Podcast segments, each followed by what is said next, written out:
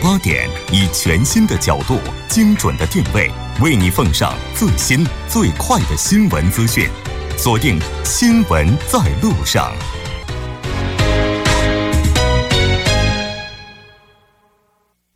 好的，欢迎回来。那接下来依然为您带来我们今天的新闻放大镜。那之前还是广告时间，广告过后马上回来。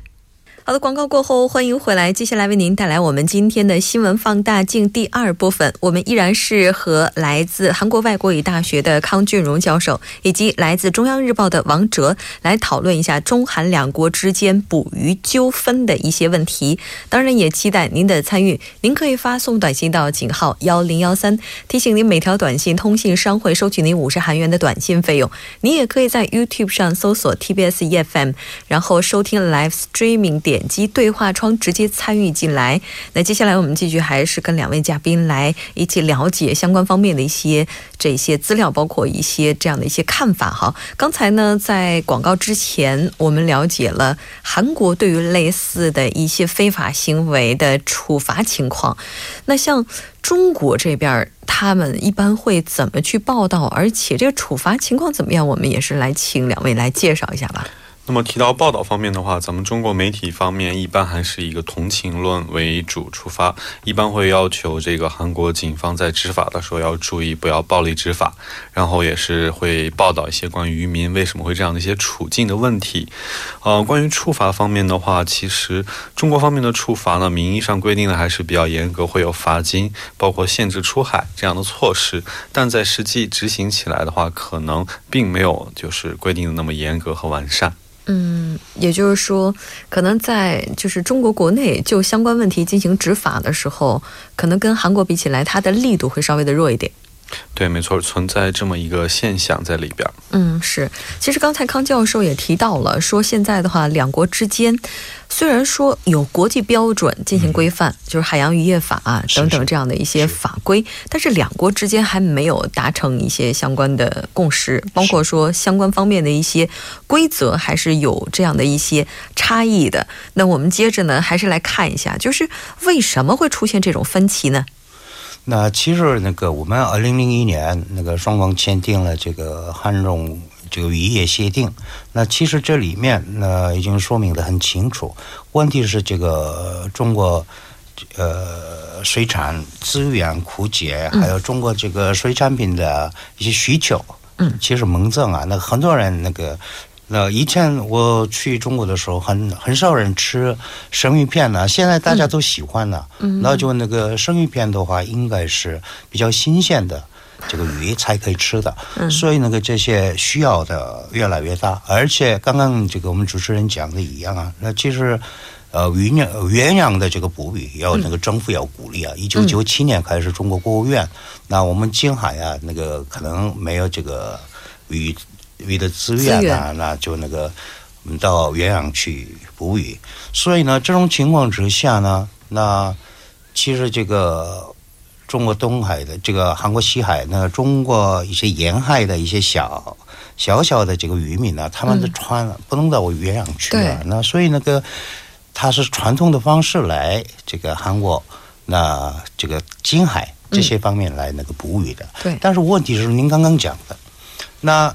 可以抓鱼，但是这个灭绝式的，那就是说那个 刚刚就那个自身那个断了自身三代一样，那个对船那拖网，那就是那个两个船，他把他们的这个渔网从底这个海面到上面全都那个拉回去，对，那这这样的话，小小的职位那全都没有。嗯，那所以呢，我们担心的是这样子，那个鱼可以抓，但是那非法一定要那个要改善。但是这是这些那个这种方式来抓鱼的话，搞不好那个不到不到几年，不到几十年，这个韩国这个黄金海这个渔场也是变成一个没有鱼的渔场，没鱼的，真的是那这样的话，双方都那个不利啊。所以那个一定要这个。改善，但是问题是，刚刚我们那个王记者讲一样啊，他们那个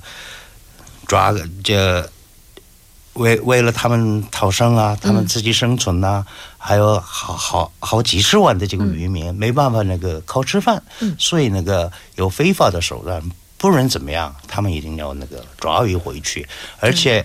而且那个韩国的这个公权力量啊，那个数量小，所以呢，有有有一定的这个侥幸这个心理。嗯，如果抓不到那那个没没抓到的话，我也可可以赚钱，所以呢，拼命那个抓鱼，所以这些问题一直在那个重复。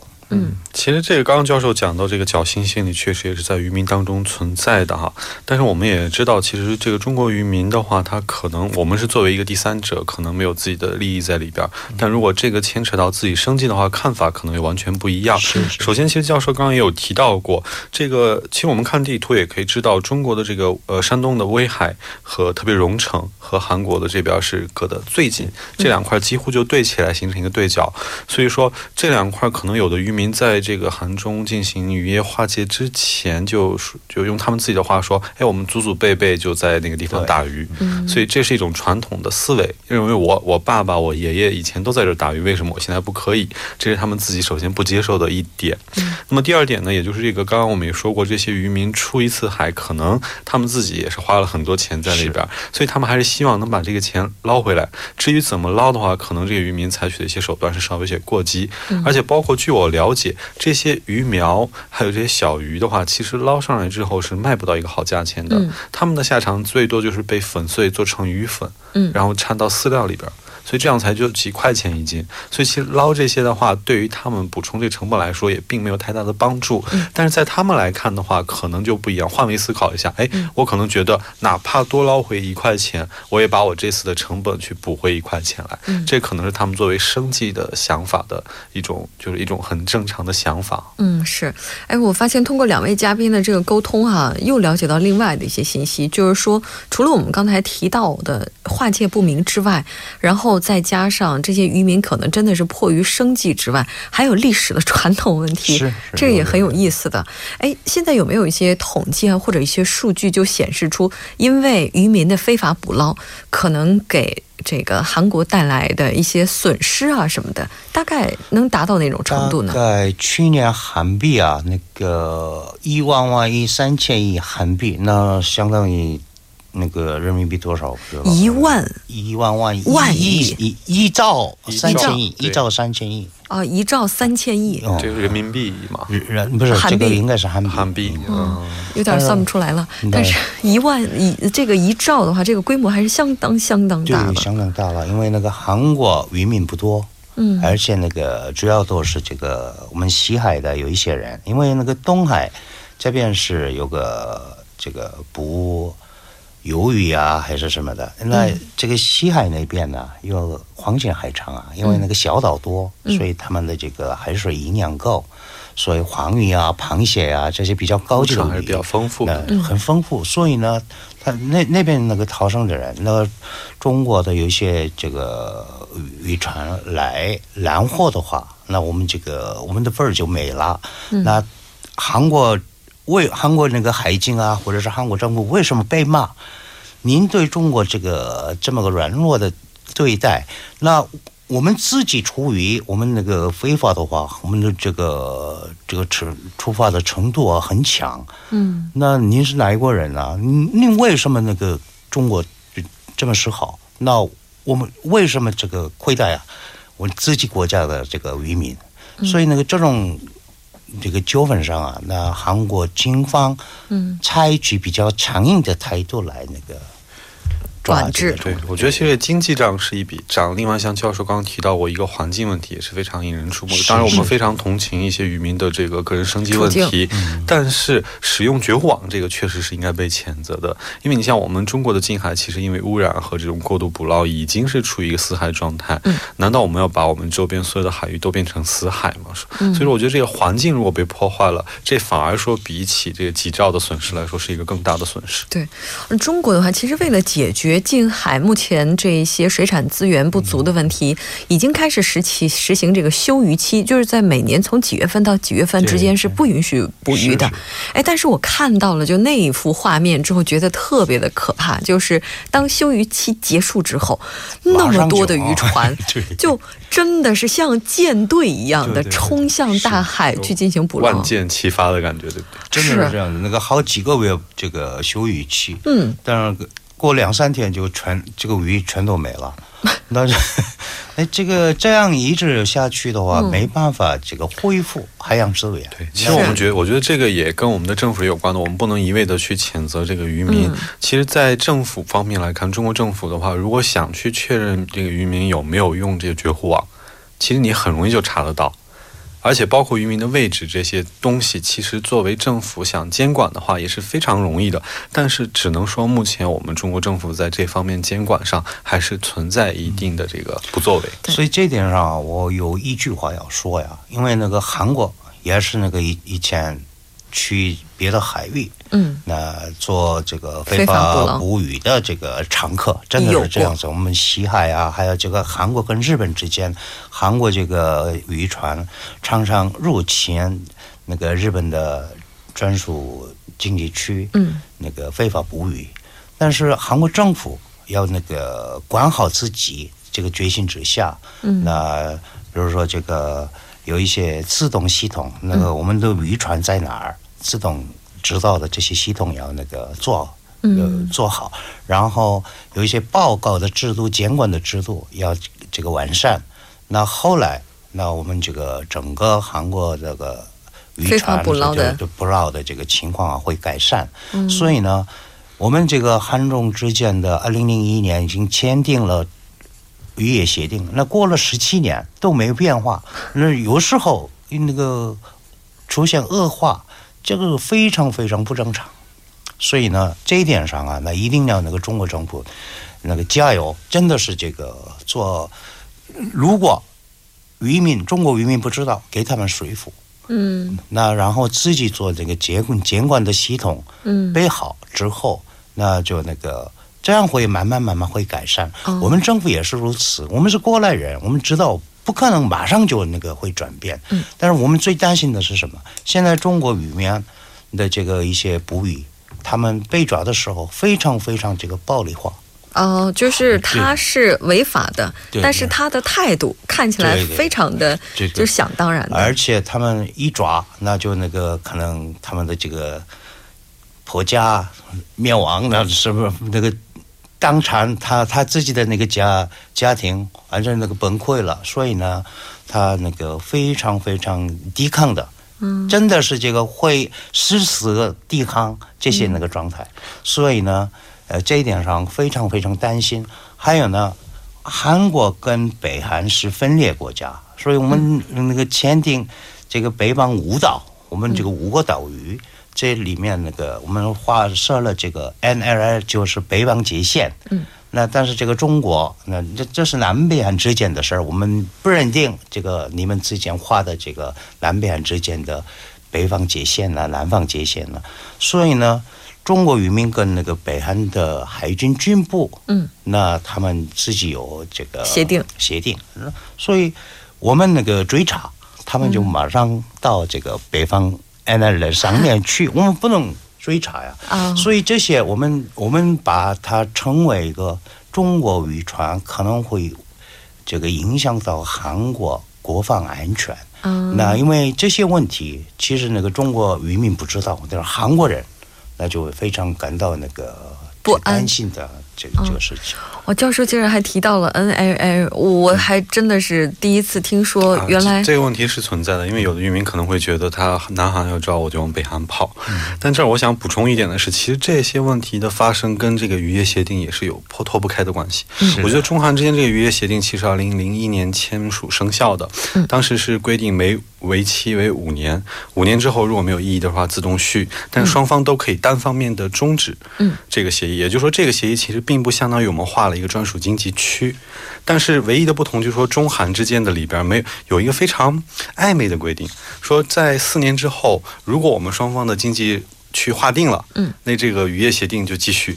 有这么一句话在里边。嗯，但是目前呢，这个来看的话，这个还没划定，还没划定，这是我们的看法。但韩国认为呢，就现在这已经相当于我们的经济专属区、专属经济区了。嗯，但这个就在日本和韩国之间不会出现，是因为中日韩之间的渔业协定里有一条。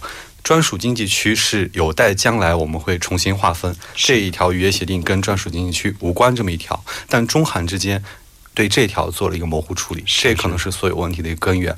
而且，所以有的中国媒体比较强硬，就要求这个渔业协定五年一期嘛，下次到期之后完全作废，重新谈。嗯，所以这可能是国内一些媒体的一些主张哈。嗯，其实重新再谈的话，也许是好事情，就可以把之前模糊处理的很多东西明文的规定，然后拿出来细则。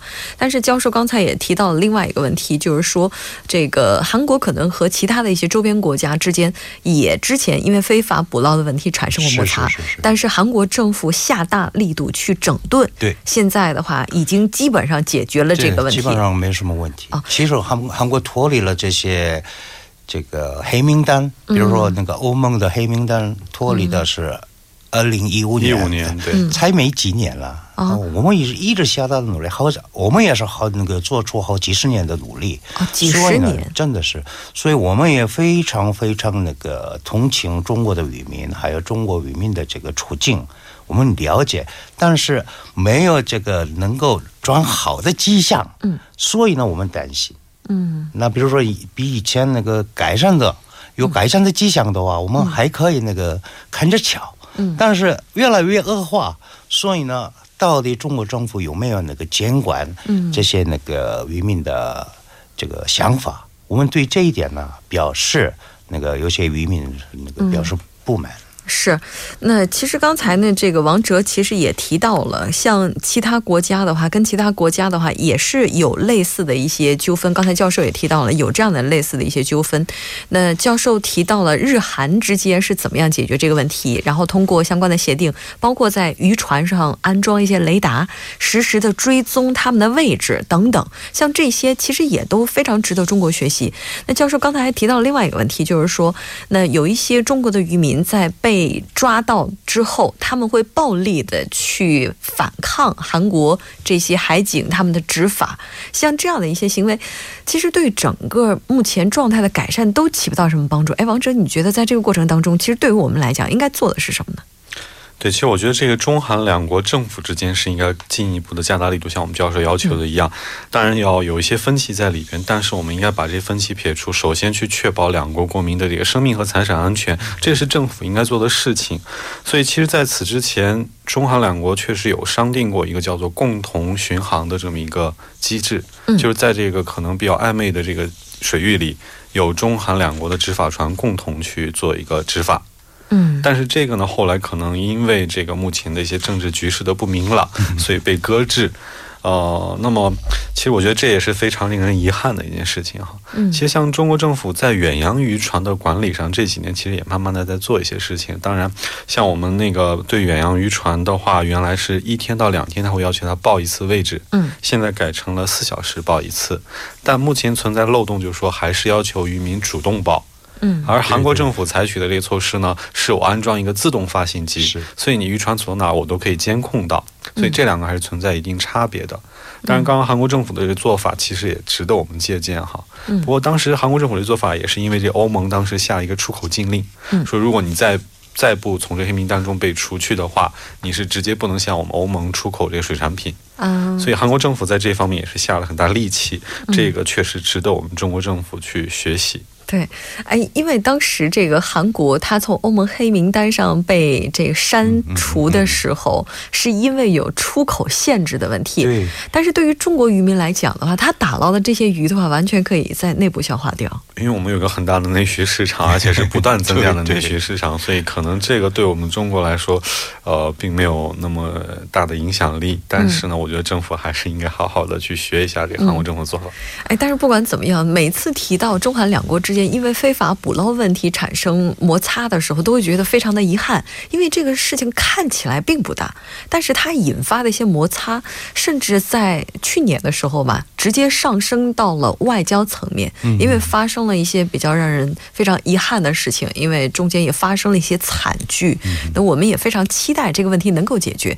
那作为比较顺利的解决跟周边国家，包括其他国家这些非法捕捞的捕捞问题的韩国来讲，应该有很多的经验哈。哎，教授，您能不能简单的就提一点建议呢？其实啊，这个双方言论的，嗯，报纸啊，或者是这个广播电台啊，这些的那个报报道的态度有非常有密切的关系。因为那个中国的报道，大家都怎么说呀？中国渔民被欺负了，有这些那个心态来那个广播，同情为主，同情为主。那韩国呢？中国政府一点都这个不重视，不重视这个韩国的西海强盗这样的比较强。所以这样的话，那可能会影响到双方老百姓的这个感情问题。嗯，如果这样情绪化的话，就没办法解决。所以呢，我们就事论事，这个事情是。因为这样子，所以中国不对。这个事情是因为这样子，就是韩国做的不不太妥当。那应该是这种用用事实来解释才对，不要是那个以往是这样子，以前是管理是这样子，你不可能不可能这么说。我们现在那个汉中渔业协协定上有明确规定的，一定要双方都要遵守。这样的话，互相那个双方老百姓的那个理解也越来越增进。那这些问题不是大的事儿。嗯，但是这个。互相隐瞒着这些情况，然后那个一直在胸怀里面呢，那就那个有些情绪化的倾向。那这样的话，那王后也这个没办法。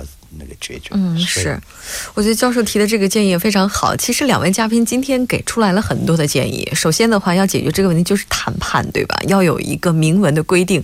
然后的话，可能就是国家方面的监管要足够的重视它。最后的话，就是刚才教授就提到的，就是关于在相关的一些方面，我们一般呢，就除了要加强合作之外，那这个时候也应该要对它有足够的一个重视吧。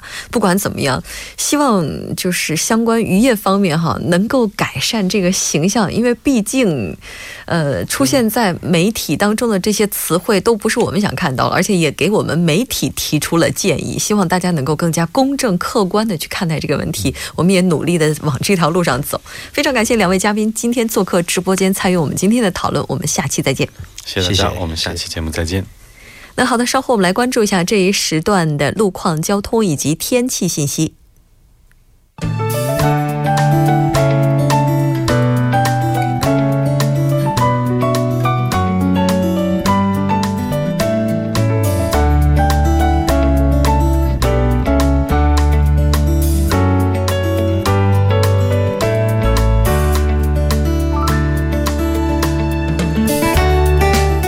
是晚上七点五十三分，那这里是由尹月为大家带来今天节目最后一段的首尔市交通及天气情况。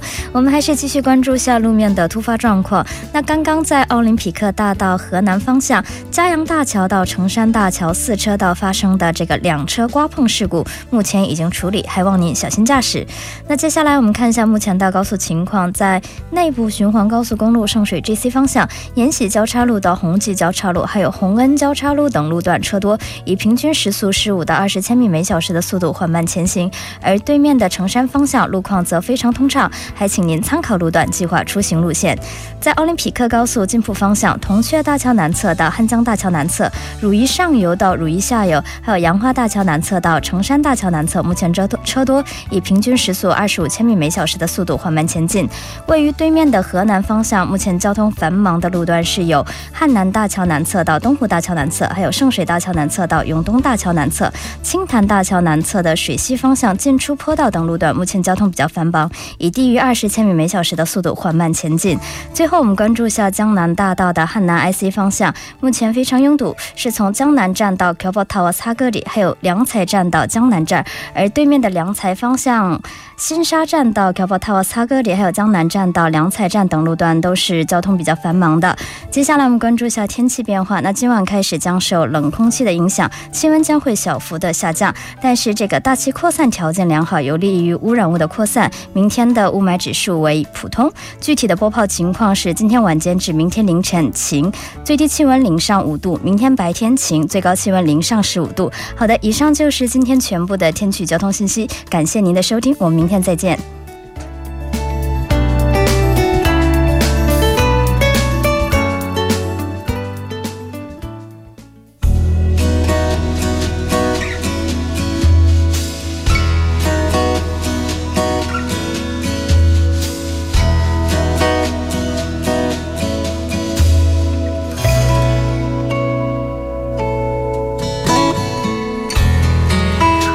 这里，我们今天新闻在路上两个小时的节目马上就要接近尾声了。最后，依然为您送上我们今天感动的那一刻。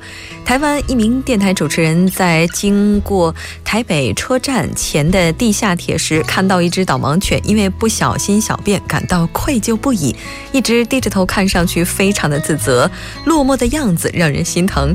主人说，这只小狗狗可能因为实在忍不住了，所以。